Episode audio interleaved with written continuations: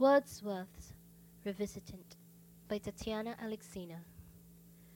Pruning and gnawing at the gyrus of my numbed mind, a shadow enters the room, and it sits behind. It grinds the mudded heel into sheer night's tail, filling my head with a gluey fairy tale.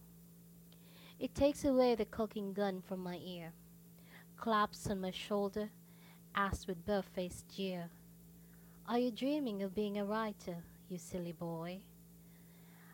Headache, restless nights, burnout, enjoy.